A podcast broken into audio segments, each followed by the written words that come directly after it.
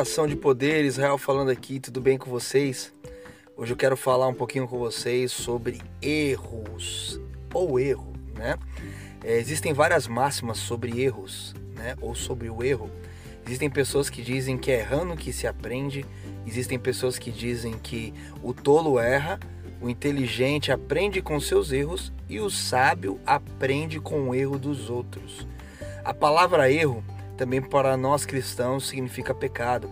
Um dos significados de pecado é erro, errar o alvo.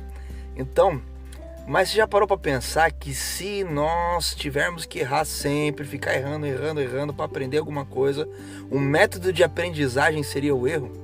Só que na verdade o erro não é um método de aprendizagem, o erro deve ser um acidente na nossa vida. Nós aprendemos acertando. Então acerte na sua vida Deus te abençoe e aprenda e cresça. Um abraço.